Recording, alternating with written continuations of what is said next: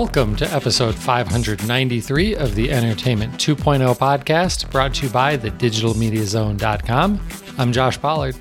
And I'm Richard Gunther, and this is the show that puts you in control of your favorite movies, music, shows, and games. And we are once again live on Wednesday. Yeah, I mean, Tuesday or Wednesday, right? I'm telling you, I'm, I'm starting to think we should just make it Wednesday. I don't know. But my fear is if we make it Wednesday, then a year from now, we're going to be moving it to Thursday. Yeah, and then we're never going to get shows out by Friday because that's a lot to do in 12 hours. Yeah, exactly. Exactly. So Tuesdays or Wednesdays for right now. So, yeah, welcome to the show. And we do have a piece of listener feedback. And, you know, I mentioned last week on the show, and I, I guess this is another PSA in case you skipped episode 592. If you sent us listener feedback and you didn't hear it on last week's episode, or you don't hear it on this week's episode, it's because I broke our email server for a few days about a week and a half ago, and email just disappeared into the void. It's gone. You don't know that I didn't get it, and I didn't get it. So send it to us again. And fortunately, Jose was listening on time, heard that, and he resent this message to us. He says, I hope you both enjoyed your respective breaks. A bit of a follow up regarding the whole cable card question I had a few weeks back. I didn't realize that Plex supports cable card tuners, and I actually have a lifetime Plex license. So I think I'll explore that option. After hearing your feedback, I looked into the market for both Ceton and Silicon Dust cable card tuners. You can actually get brand new HD Home Run Prime tuners on Amazon right now for $149. And as far as I can tell, they're being sold directly by Silicon Dust. So there isn't really a huge market for these. Ceton tuners, however, do seem to have a market.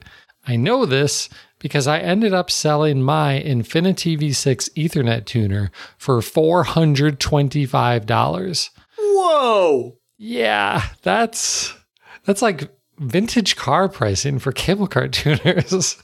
that's impressive. Wow. Yeah. Yeah. He says, I sold it to someone local who has spent a ton of time building and customizing their home theater setup. However, after listening to episode 591, I regretted my decision to sell it, since apparently I could have used it with Ceton Proxy.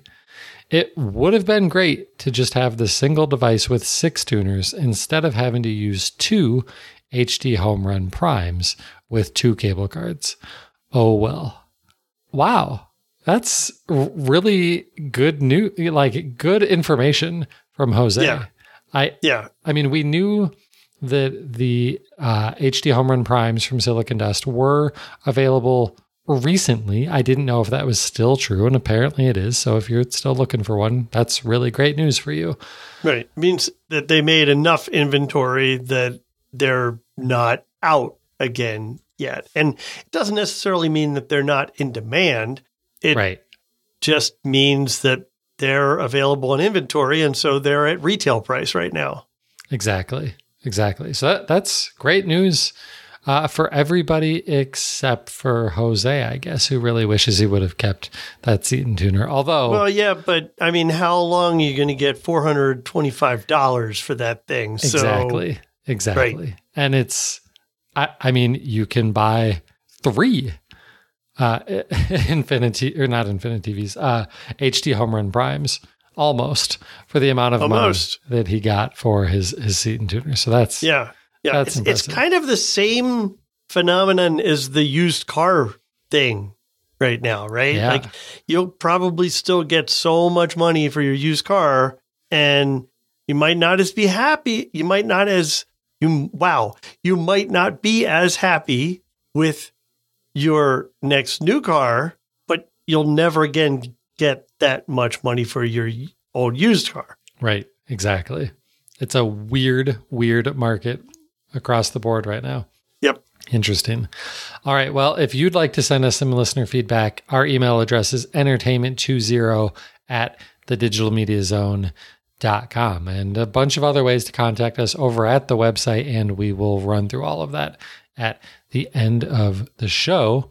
So let's jump into our news for the week. And let me double check my calendar here. It is July. Yeah. And yet we have new TVs to talk about. Did Vizio Weird. forget that you're supposed to announce TVs at CES in January? Yeah, I don't know. I in fact I think they did some of that too, right? But yeah, I don't know what this is about. yeah, I think they might have uh, announced their higher end series, the the P series and their and their OLEDs at CES, if I remember correctly. Uh, but today, or this week rather, depending on when you're actually listening to this, Vizio announced uh, basically the rest of their lineup. So it's kind of confusing. We're not going to go through all of these, especially their lower end ones. The the two highest end series of TVs are the MQX line and the MQ6. And there's not even that big of a difference between the MQX and the MQ6, but the MQX is the better one, so that's where we're going to start. The MQX TVs, they're all 4K.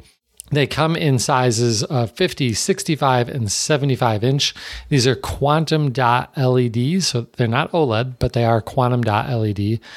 They are all 4K at 120 hertz, but interestingly, the 50 inch model only will also do 1080p at 240 hertz, and that is 100% targeted at gamers. A lot of higher end gaming monitors will allow you to run at a lower refresh or at a lower resolution and a higher refresh rate, which is really targeted at competitive esports gamers who really, really, really want to crank out that refresh rate at the cost of some higher resolution uh, prettiness. So, but these these are 4K at 120, four HDMI ports each, and they're all HDMI 2.1 ports. So they also support, in addition to Dolby Vision and HDR10 Plus, they support AMD FreeSync Premium and variable refresh rate. Very, very important again for gamers. And the input lag on these less than eight milliseconds. Now, if you're a PC gamer, you're thinking eight milliseconds. Most of the gaming monitors for my PC are less than one. I know, but TVs aren't there for some reason. And I don't know the technical reason why, but you're probably not really going to notice eight milliseconds. And the people who say that they can, well, then maybe they're the ones who are also looking for those 240 hertz displays.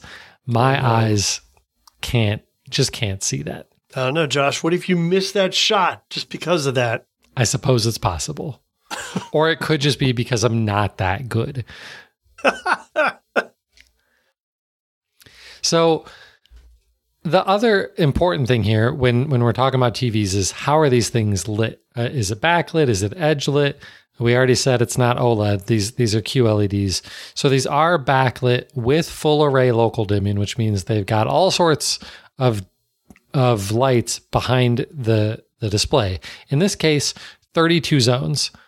If you were I think it was maybe 2 episodes ago, we were talking about a new gaming monitor that was like A hundred. A 100 and it was a 34 inch display. So or something like that.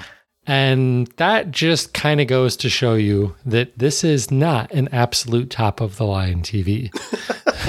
right? I mean, 32 is pretty decent. And three or four years ago, we probably would have been fairly excited about that. But it's not top of the line anymore. And if you're looking at a lot of like really high contrast stuff where you've got uh, areas like the, the best example for for trying to figure out whether you need more zones is think about watching a scene that is a uh, a dark sky with the moon super bright.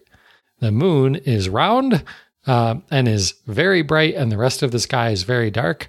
And if you don't have a lot, a lot of zones of dimming, your TV will have a very hard time making the black parts black and the white parts white. And you will notice a faint ring around the bright areas. That's the whole point to, to these different types of, of backlighting. And that's why OLED is so good because OLED is every individual pixel is self lit. And in that scenario that I just described, they can just turn off the pixels that are supposed to be Right. black. Right. Yeah, it's it's a thing of beauty, let me tell you. So, um, th- they're not bad. They're they're decidedly mid-range TVs, and and the price is right there with it. So the 50-inch model starts at 630 bucks. That's right about what I would expect. The TVs that we would absolutely compare these to would be the five and the six series from TCL, and these kind of fit right in the middle of that. The six series from TCL starting this year is now mini LED, which is a far superior technology. Um, but those start at $900. The five series from TCL, well, they're only 60 hertz TVs, but they do cost a little less. So I, I guess you got to look at which features matter the most to you. If you just need a, a TV that'll support that high refresh rate at 4K, and you don't care quite as much about uh, the fact that it's only 32 zones of local dimming, then maybe save yourself a little bit of money and get one of these MQX TVs from Vizio. Now, we did say there was another one. It's the MQ6. Very, very similar in specs. They're not super clear on what all of the actual differences are. One thing we know for sure there's 60 hertz panels. There's no 120 or 240 hertz refresh rates on the MQ6 TVs. I also suspect that the video processing unit is less powerful, less advanced, and that they probably have fewer zones of local dimming. But they do cost less. Uh, they and they have them in a few more sizes, uh, starting as small as 43 inches, and that only cost $350 to start. If if I could get a 43 inch MQX TV, that I would consider as a computer monitor. Hmm. Yeah, that's a good point. But I don't want to. I don't want a 60 hertz one because I would want it as a computer monitor in my office where I also have an Xbox. So I want that higher refresh rate, and that's that's not going to cut it from the MQ6. Right. Yeah. So they also announced a new sound bar. We've talked uh, it probably a year ago at the the previous CES that Vizio announced the Elevate sound bar, and you'll remember it because it's the one where the speakers actually move for Atmos. So Atmos, of course, is all about giving you sound that is coming from above you, and the Elevate soundbar is kind of neat. It's it's kind of a wide, kind of wide soundbar, not not as wide as some of them out there. And when you're listening to audio that is not Atmos enabled, those speakers are all just facing directly at you and gives you an even wider soundstage, and that's great. And when it detects an Atmos signal, the speakers physically rotate to start bouncing the sound off of your ceiling, which is a pretty typical way of doing Atmos, especially in soundbars. It's like the way of doing it in soundbars. And it works fairly well depending on your room. That soundbar was $1,000 though. So they're now releasing an M series version of the Elevate called the M series Elevate. It's a little bit lower end. Uh, it does still have the the fancy flip up speakers. Kind of makes me think of old Corvettes and their flip up headlights. It's still a 5.1.2 setup. so five speakers in in the sound bar. Actually, it's more speakers than that. It's got a, like this in total is like 13 speakers. But uh, think of it as the the three channels up front. It does have a discrete subwoofer.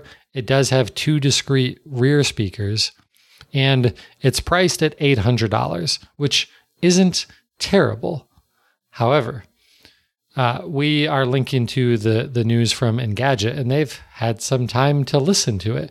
And when they compare it to the sound that comes from the Sonos Arc, which is the sound the the larger sound bar from Sonos that does support Dolby Atmos, they liked the sound from the Arc better. The Arc cost the same amount of money. They're both eight hundred dollars. No, no, no, no. The Arc is uh, is eight ninety nine. Oh, okay. So the So Arc it's a is- little is more expensive, Okay, but it's also Sonos. I mean, sound is what they specialize in. They're not also making TVs. And that's true, but but Vizio has been known to make some good sound bars, but not all of them. And the thing that impresses me about Engadget saying that is that's with just the Arc. That's not the Sonos Arc plus the ridiculously expensive Sonos subwoofer. right, right. Because the subwoofer is another six or seven hundred dollars, right?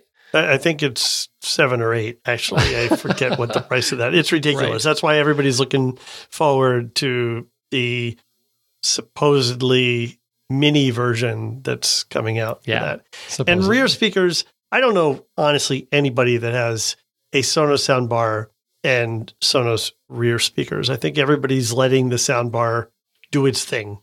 Yeah, yeah.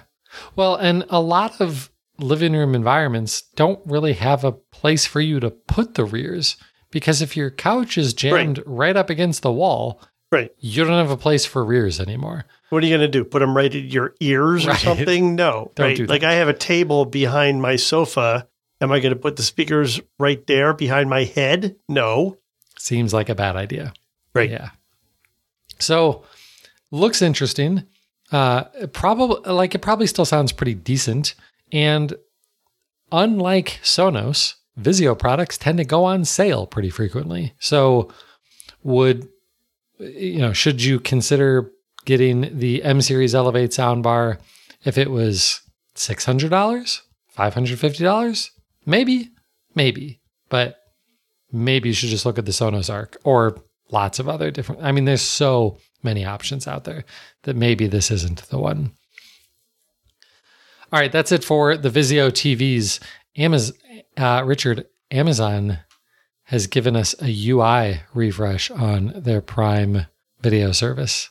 Yeah, they're, they're finally, guy. yeah, they're finally moving away from their dated, hideous, very controversial UI. I've actually never really hated it as much as people hate it. I don't like the prominent banner ad kind of perspective that it has. Like it seems like you can't get away from the banner ad, but they have a new update that's rolling out. It's currently coming out to users on Android and on TV apps.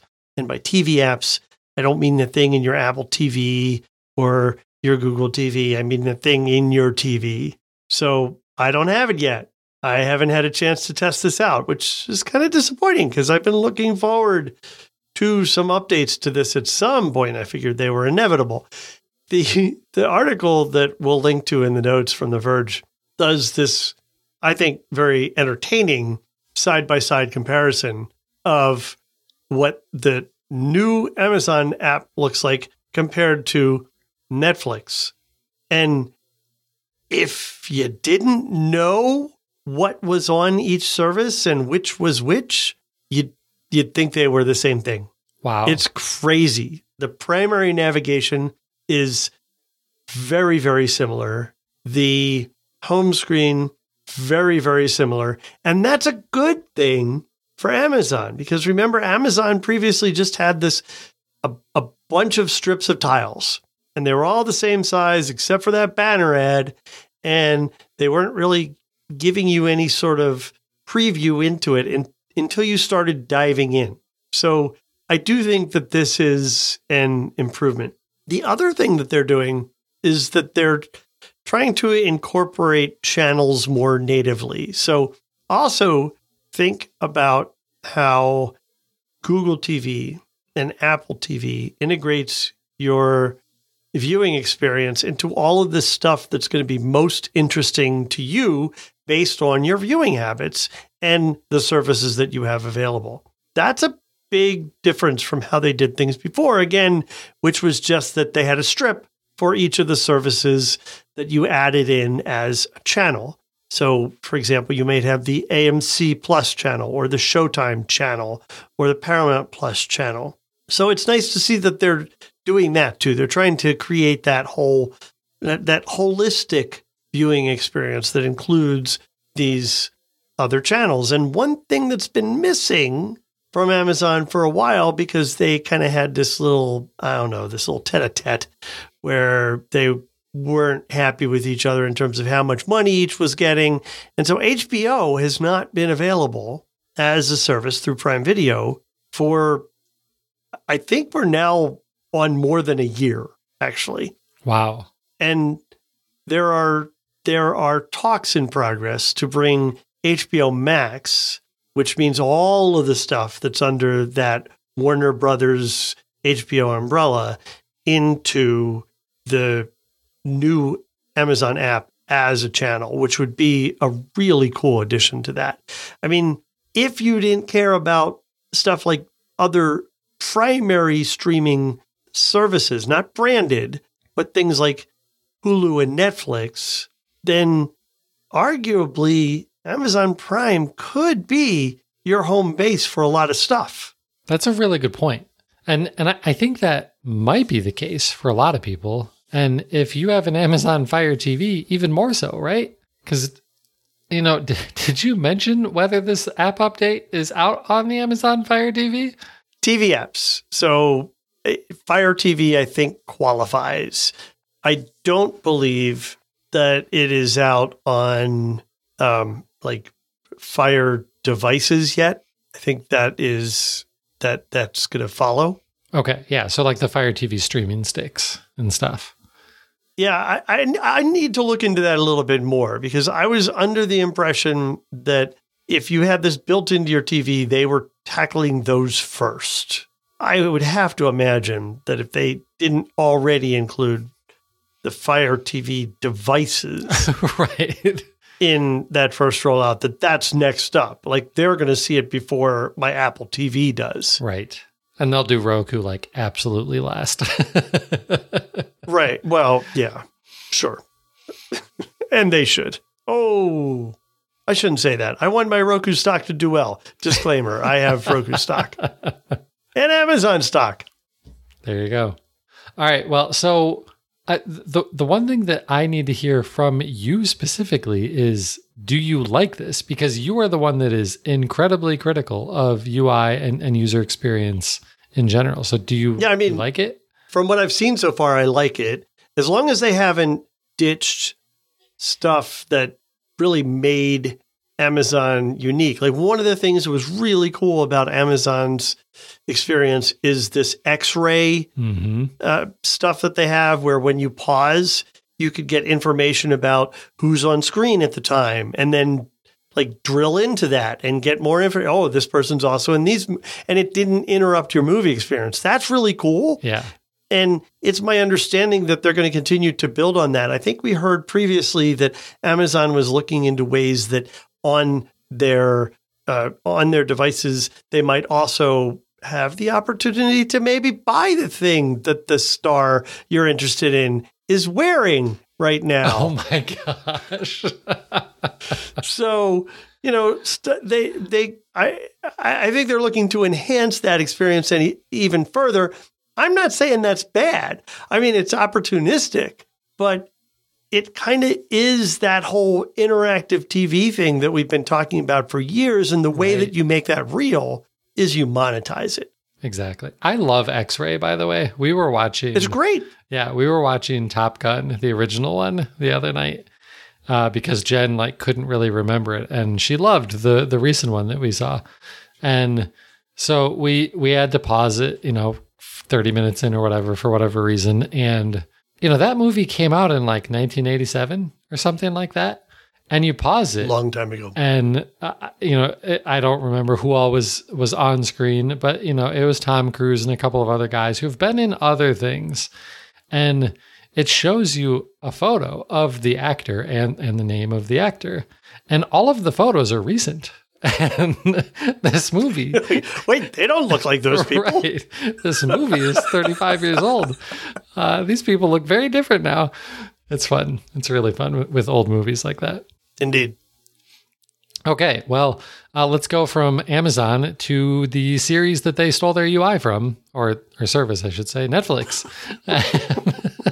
Although uh, imi- imitation is the best form of flattery. Maybe That's right. Exactly.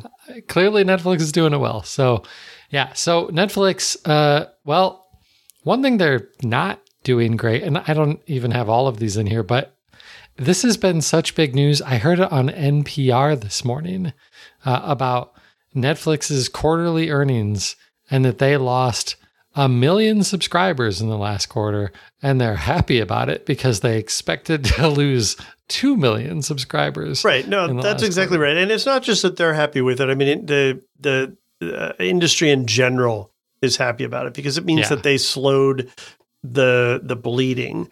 The markets reacted uh, again, I own Netflix stock too. Uh, the markets reacted dramatically to their 0.1% loss of users last quarter. and at the time, they also said that they were going to, they, they were expecting that they might lose another 2%, or sorry, no, uh, another 1%, a total of 2 million customers this quarter. And they didn't. They lost half of that. So that's good. That means that they're, you know, the customers they're bringing in and the customers that they're losing is equalizing a little bit.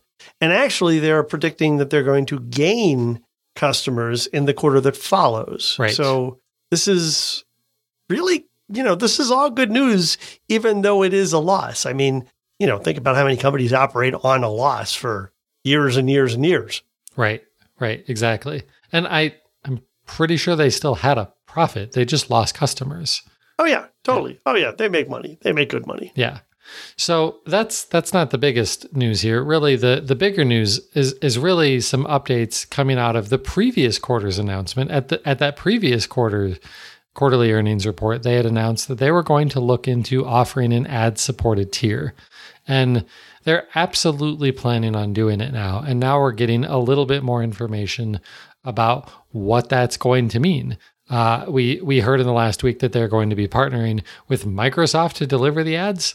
I don't think there's a ton to talk about there from the consumer perspective. Uh, cool, like as a Microsoft fanboy, I, am happy about that, I guess. Yeah, but I don't think it's really that worth talking about. The thing that's more interesting is that apparently a lot of the contracts that Netflix has with content studios forbids them from showing th- those movies or TV shows in a service that has ads. And when those deals were initially signed, it probably wasn't a big deal because right. Netflix didn't have ads. And that was how everyone expected that to stay. And that's changing. And these are not just small studios. Uh, th- this would impact content from Warner Brothers, Universal, and Sony. And all three of those studios actually make some uh, exclusive content for Netflix. Like Cobra Kai is made by Sony, and that's a a Netflix. I, guess a Netflix original. I'm pretty sure it's exclusive to Netflix. So th- they've got to figure out these deals. Now, the important thing there is they're already negotiating here. So they're expecting that the ad supported tier probably wouldn't come out until Q1 of 2023. So they've got almost six months to figure this stuff out. But set your expectations that there's a decent possibility that when this ad supported tier comes out, it won't have everything that the full, you know, the, the full price uh, ad free tier has. And it could be some of the bigger shows. It's probably like it doesn't sound like it would impact Stranger Things, but some of the bigger shows could be impacted here. Yeah. I honestly am not at all surprised by this. And I feel like if you're surprised by this, and I don't mean you, Josh, I mean just anybody out there, then you haven't been paying attention to how streaming works. Streaming services are notoriously mired by their licensing agreements that they have on content, down to the point that sometimes that movie or TV show that you watch with that amazing scene, with that song that made that scene so powerful, has some other song in it substituted because they're not allowed to play that music in this streaming version of the show they licensed to show on there. It's ridiculous. It's absolutely ridiculous. So this is not surprising. Also, compare this to Peacock, compare this to Hulu, compare this to other things out there. You don't have access to absolutely everything on all of the services if you're in the free tier. So, yeah, not a surprise. Yeah. Yeah, if if you were hoping that the ad supported tier that the only difference would be that you saw some ads, yeah, that's probably not what we were ever going to get. So hopefully they'll clear up most of these and it won't be an issue, but it's likely going to be an issue with some shows and movies out there. All right. I want to before we go on. I, am gonna. I, I know we're running along, but I'm gonna interrupt for just a minute. How important do you think this new ad supported tier is for them. What do you think this is going to do? Is it going to bring new people in? Is it just another source of revenue for them beyond what they already have? Do you suspect they may lose paid customers that might go down to this? I mean, I have a hard time understanding the why.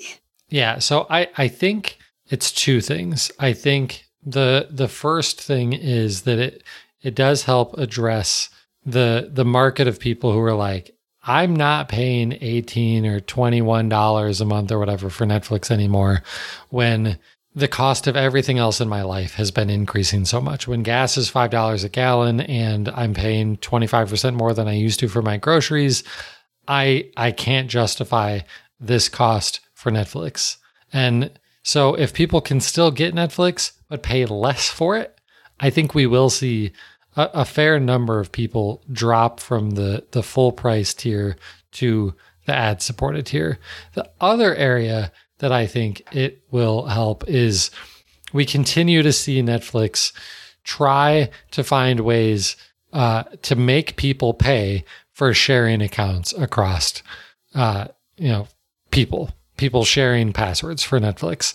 And they're going to try and recoup some of the money that way. But they're also, there's a decent chance that they're also just going to, there will be people who have been mooching off of somebody else's password. And Yep. And the people who have been letting others use their passwords are going to say, not anymore, because I'm not willing to risk it. So figure it out on your own, pay for it yourself. And those yep. people are going to be more likely to sign up for the ad supported tier, also, I think. Yeah, that's a good.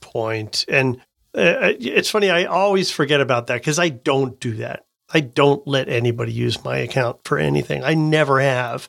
But I know that's such a common thing. Right. But I look at that as pirating. Right. Like there's no no debate about it. You are pirating if you're doing that. Yeah. I mean, it's definitely a different way, but it is still the same thing. You are not It's like letting your ca- your neighbor use your cable. Yeah, exactly. Exactly. So don't do that, people. All right. Well, let's move on to a, a, short one. A few episodes ago, we talked about the latest update to the NVIDIA Shield TV. And when that came out, we said, May- maybe you want to hold off because the last update that they released, the 9.0, it had a lot of problems, especially if you were doing things like running a Plex server on your NVIDIA Shield TV. So maybe wait. I waited. I didn't wait long enough. It was still broken for me. I, I updated mine to the 9.1 experience. Didn't really notice anything for a few days because apparently my kids like only watch YouTube. YouTube worked fine. And then last Friday, a new movie came out on Disney Plus that my family was very, very excited about Zombies 3. And Disney Plus just did not work, would not work, period. Tried wow. Netflix, and that wasn't working either, although I didn't wow. try that right away.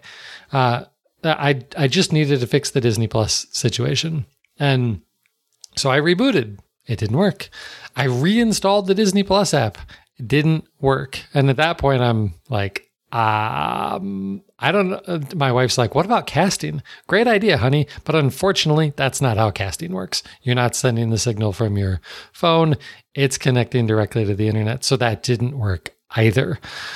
So, did some digging and saw some other people in the forums saying that they were having issues if they had three or more hard drives connected to their shield, which is kind of ludicrous to me, but okay. I don't have three hard drives connected to mine. I only have one, but I thought it's worth a shot.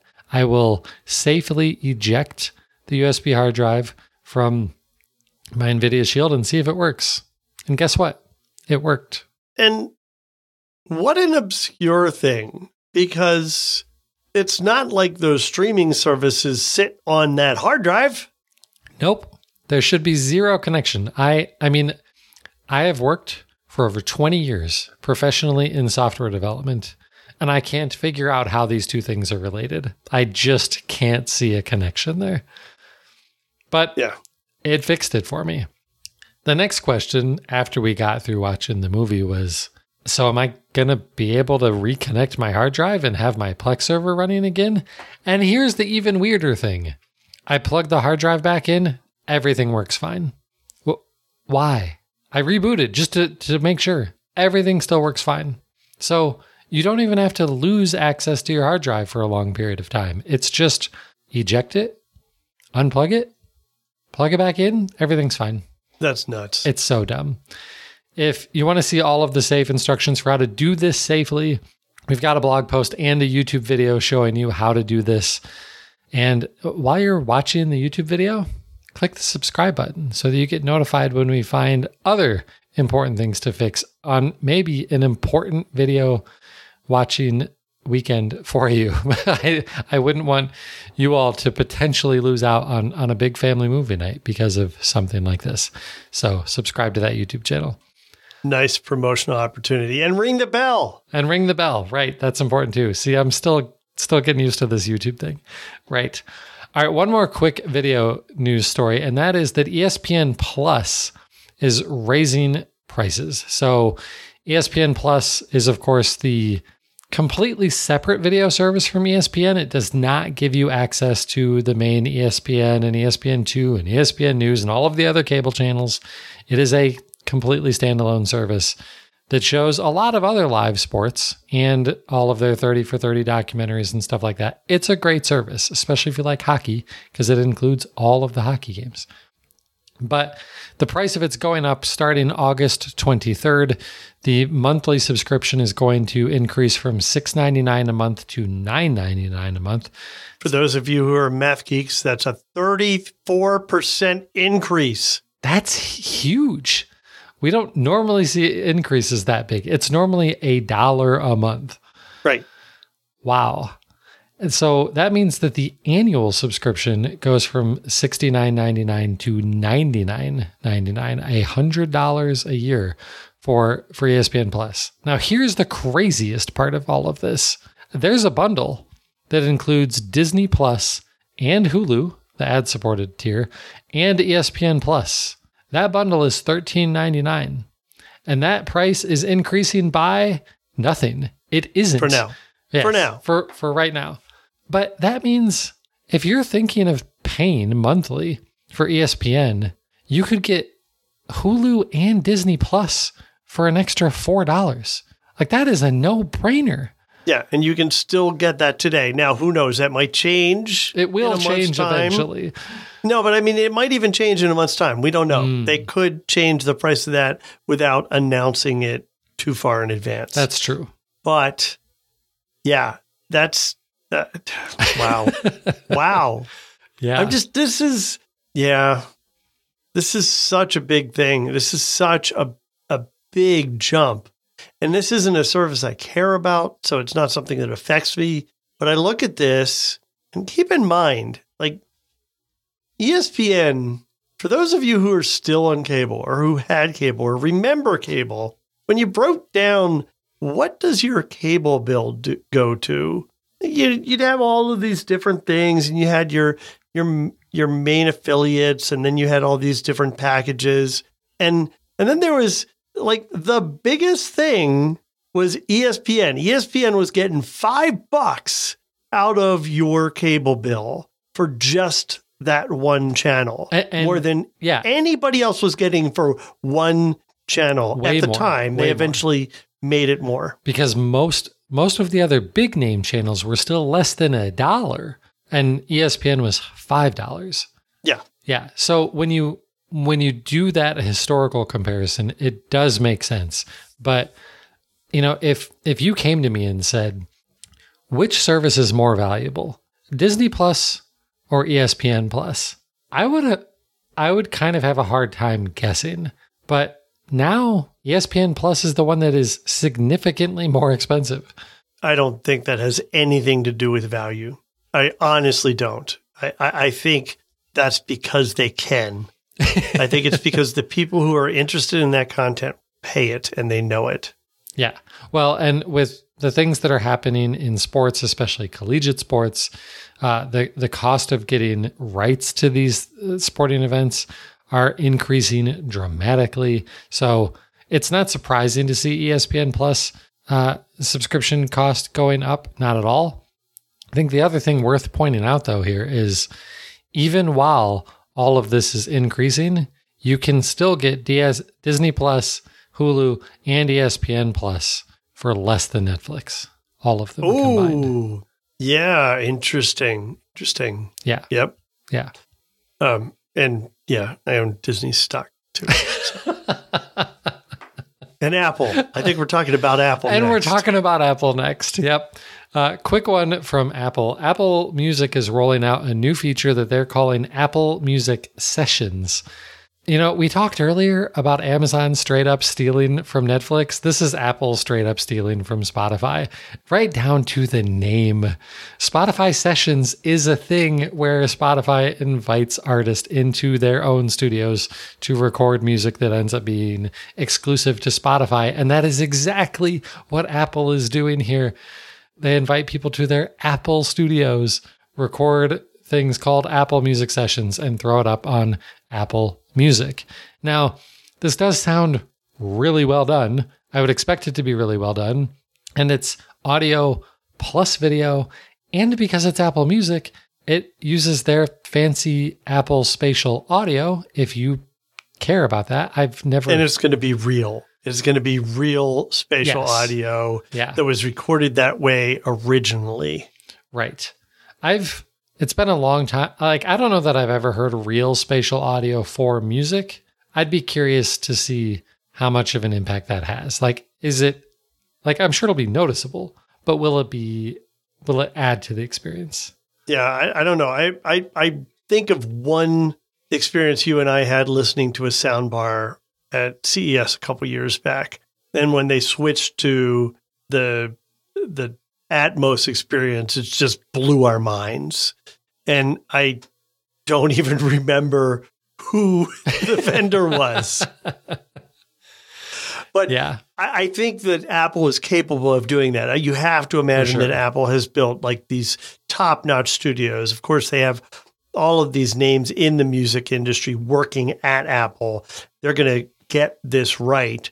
And remember that exclusive audio is nothing new No. to Apple. They have been doing exclusive releases and exclusive bundles with artists for years. Right. So this is just kind of bringing it in house, if you will. Yeah. And I really hate the idea of exclusive audio. Uh, Like, I, I mean, I, I get mad about it in video games, but at least video games, like I'm used to it. It's super common. In music, it doesn't seem as common, except for when Apple does it. Like, you ought to be able to just listen to whatever music you want on whatever service you want. And in this case, it's slightly different because it's a live performance Right. that feels different to me. Like it's not Yeah. like Taylor Swift is releasing a new album and it's only going to be on on Apple Music here. They've done that sort of thing in the past. That's what you're saying. That's not what Right. this is. This isn't an album. This is just a few live songs together. Yep. And that In the past, okay. it's either been a short term exclusivity deal where you could only get it at Apple first, and then eventually it was available elsewhere. Or they sometimes did, oh, well, this is a special version for Apple Music, and it's going to sound a little bit different or have different cuts that you can't get on other services. Right. Right. Yeah. So this is cool.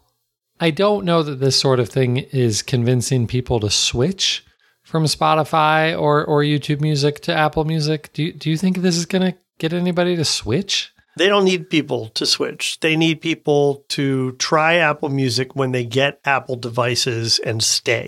Hmm. Okay. So I think this is more about keeping than taking. Okay. I can see that. I'll, I'll, I'll go with that. All right. One more news story this week, and it is a gaming news story. Discord amongst you PC gamers, you all know Discord because it's the most popular app for voice and text chat on PC for, for PC gaming. It's also started to spread across mobile and things like that. Like basically, there's Slack for all of the normal people and, and businesses and stuff. And I guess Microsoft Teams we need to, to throw in there too. And then there's Discord for all of the gamers. It is Slack for gamers essentially, except that it does audio really well, unlike Slack. And so so it, it's huge. It is the way that, that PC gamers do voice chat the vast majority of the time. There is oftentimes built in audio chat with games, but a lot of times gamers are using this instead. And as we see more and more games become cross platform, meaning you can play with your friends who are on a PC and you're on your Xbox or you're on a PlayStation and playing with someone on Xbox or even on a tablet. You know, you could be playing Fortnite on your phone with your cousin who's playing Fortnite on his iPad and and be using Discord for the chat for all of that as long as it was on PC and mobile before. Well, now Discord is coming to Xbox. And it sounds great and it sounds like it ought to be something that's fairly easy like you just pair your Xbox account with your Discord account, and then it just shows up and you see everybody from both lists and you chat. Nothing about Discord is easy. Let's just lay that out as the baseline. Discord is, is IRC for the current internet environment. I, I think that is a better description. Like I, I think people know what Slack is and, and, and it's easy to say it's it's Slack for gamers, but it is way more complicated than Slack. You're right. Yeah. Yeah. Like it took me a while to figure out how to use Discord. And I've been a PC gamer sort of like at various points in my life since the 90s and it took me a while to figure out how to use Discord. It's complicated. And yep. and as as a UX guy, I mean, I look at this as the problem is this is something built and designed. The experience is being designed by developers. Right. It for sure. They don't is. have UX. I mean, I'm assuming based on my experience with this product over years that they don't have real trained UX people working on the user experience, whether it be voice or text or what have you. Yeah. So, uh, but it is powerful. It's very powerful. It's got lots, lots of great features. So, the setup experience for this is more complicated than than what I just described. And okay, if if a one-time setup experience is hard, I can probably deal with that. But the experience just to get into a shared chat on Xbox with your friends on, on a PC or another platform is also complicated every single time you want to get into a chat with your friends. And that n- no thanks. Like I'm I'm not interested in that. And if if you're primarily looking to play Xbox and PC games together, then just use Xbox Party Chat. Right. You've got it on both of those platforms. It's all it's even on mobile. Like there's an Xbox app on Android. I haven't checked to see if you can do party chat on the iPad, but I bet you can. So I like I, I get why Microsoft is doing this because Xbox is far more friendly to the rest of the the gaming industry than say Sony and Nintendo. And so they're trying to be better pals and, and allow people to really play the things that they want to play wherever they want to play them. But this sounds miserable. Like, just use Xbox Party Chat. I'll pass on Discord. Sorry.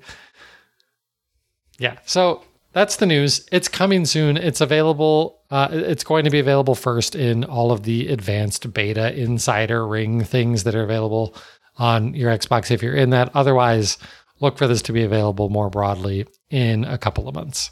All right, that's it for our news. Let's jump into what's going on in our entertainment centers. All right. So last week, teased at the end of this section that I might buy a new TV. I did. I'm kind of surprised. Like two years ago, I would have been like, of course you're going to buy it. But you've you've moderated over the last couple of years. You've, you've shown some self control. And Well, I've kind of had to because, you know, we bought a rental property, we moved and bought a new house. We have big expenses, and TVs are just not necessary expenditures. But we do have a family room where we need a bigger TV.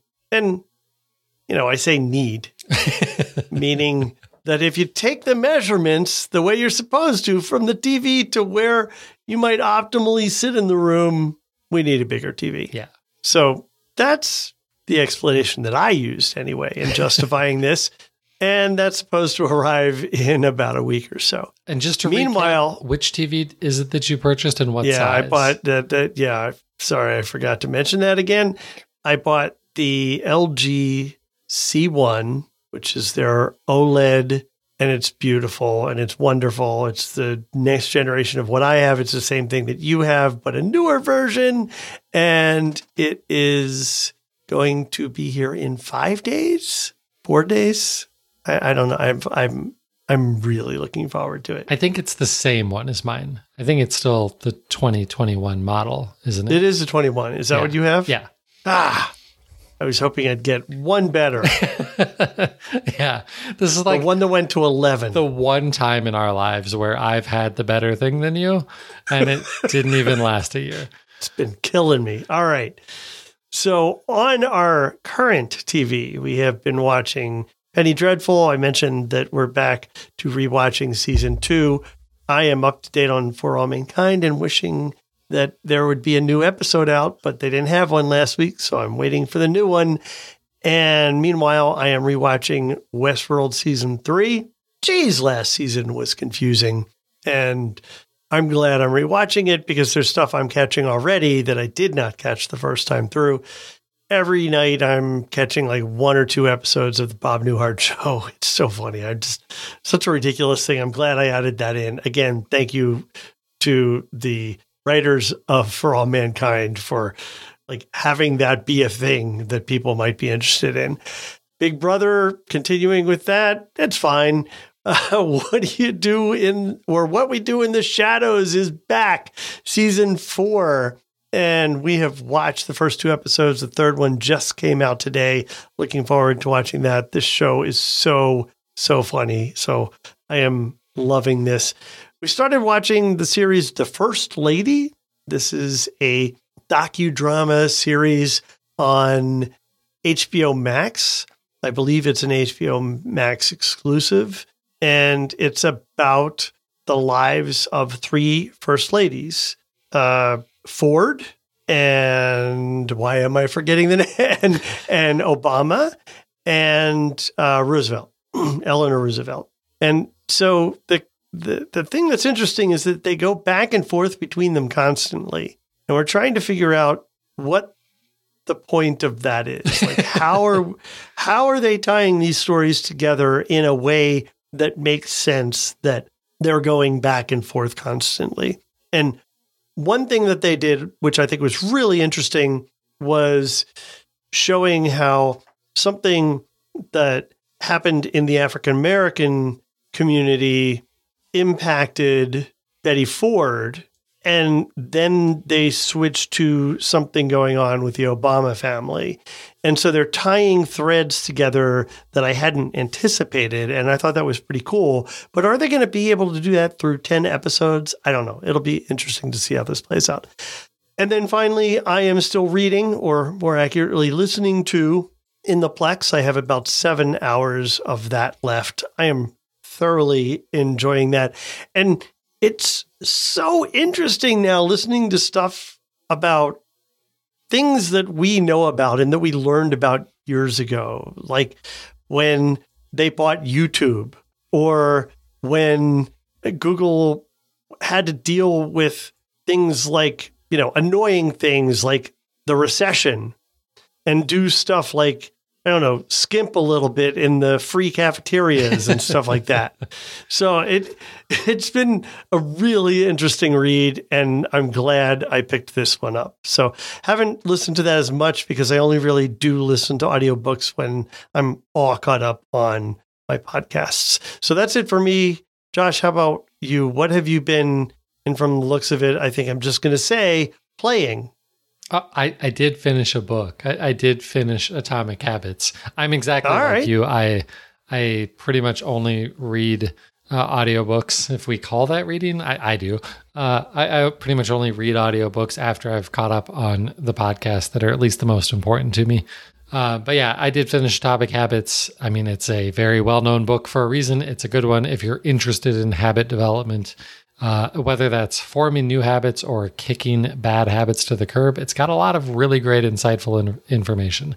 Uh, in terms of playing, of course, a little bit of NHL, and I finished Control. I loved that game. I love that game. I'm not actually done. Like I, I can say finished. I beat. I finished the main line uh, story. The the main story is done, but you don't have to stop playing there. There's still more content that that you can play through.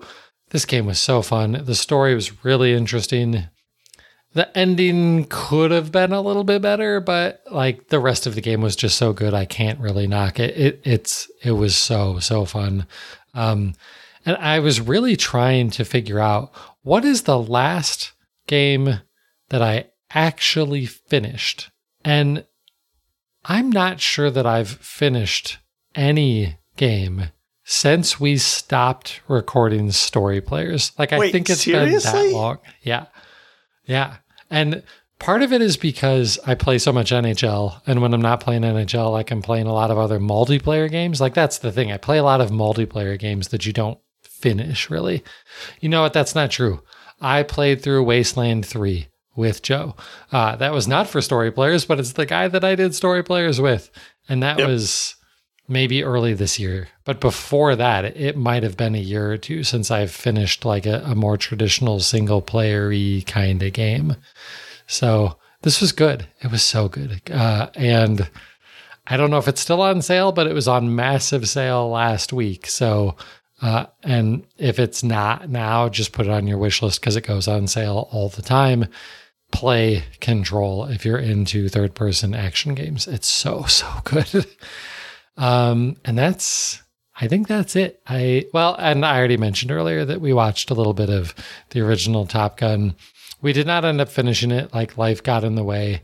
And Jen said, it's pretty slow. And I'm like, yeah, you're you're right. I mean, I think most movies in the 80s were a lot slower than than movies are nowadays because we don't have the attention span that we used to. Um, but the the one thing that the, the the the original Top Gun had over the new one is at least Tom Cruise and I can never think of her the the other actor the actress's name is in that one. But at least the two of them had chemistry in that one. The new movie, mm-hmm. there's not really a whole lot of chemistry between Tom Cruise and the love I've heard interest. that. Yeah. They're both still really good and you should watch both of them. But yeah. So Kelly McGillis, is that right? that I think that is right. Yeah. And we looked her up on IMDb. Like she didn't do anything else. No, I don't think she has. No, nothing. That was it. I don't I don't know what's up with that. But yeah, so that's it for what I've been watching and reading and playing in my entertainment center. So that's going to do it for the show this week. If you'd like to get a hold of us, email address entertainment20 at the thedigitalmediazone.com. We're on Twitter at Richard Gunther, at Josh Pollard, at DigiMediaZone. And all the rest of our contact information is over at thedigitalmediazone.com, where all of the show notes are for the show so that you can click into all of the links that on everything that we talked about on the show today.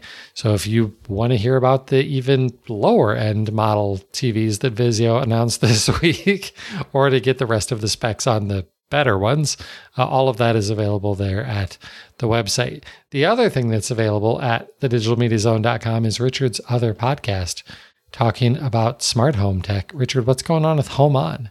Yeah, so the latest episode is the one that we've been talking about for a while. It's out now. It's all about do it for me in the smart home space. So there's DIY, I'm going to do it myself, and then sometimes you just need some help.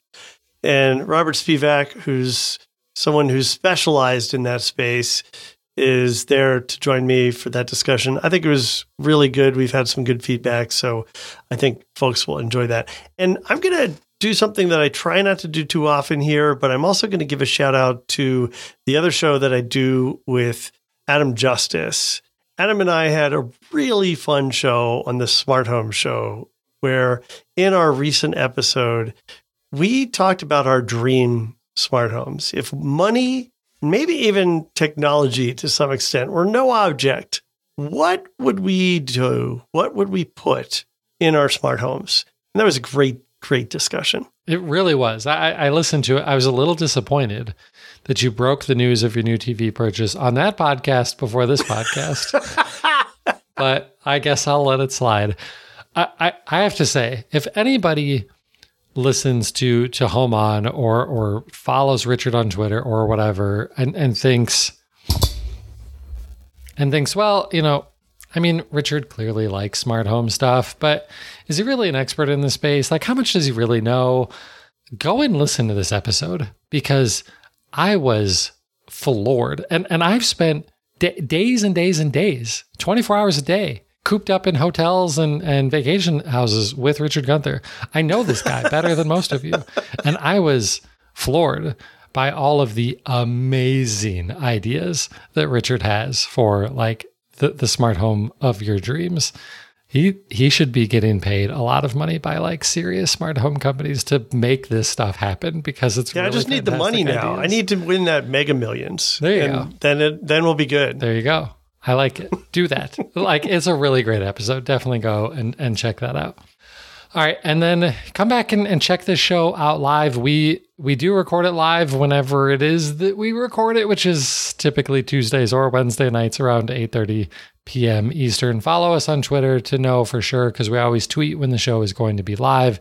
You can also just subscribe to us over on our Twitch channel and it will notify you as soon as we go live. So again, that's typically Tuesdays 8 at 8:30 p.m. Eastern. Tuesdays or Wednesdays. Next week it's going to be Wednesday. Heads up Richard, it won't be Tuesday next week.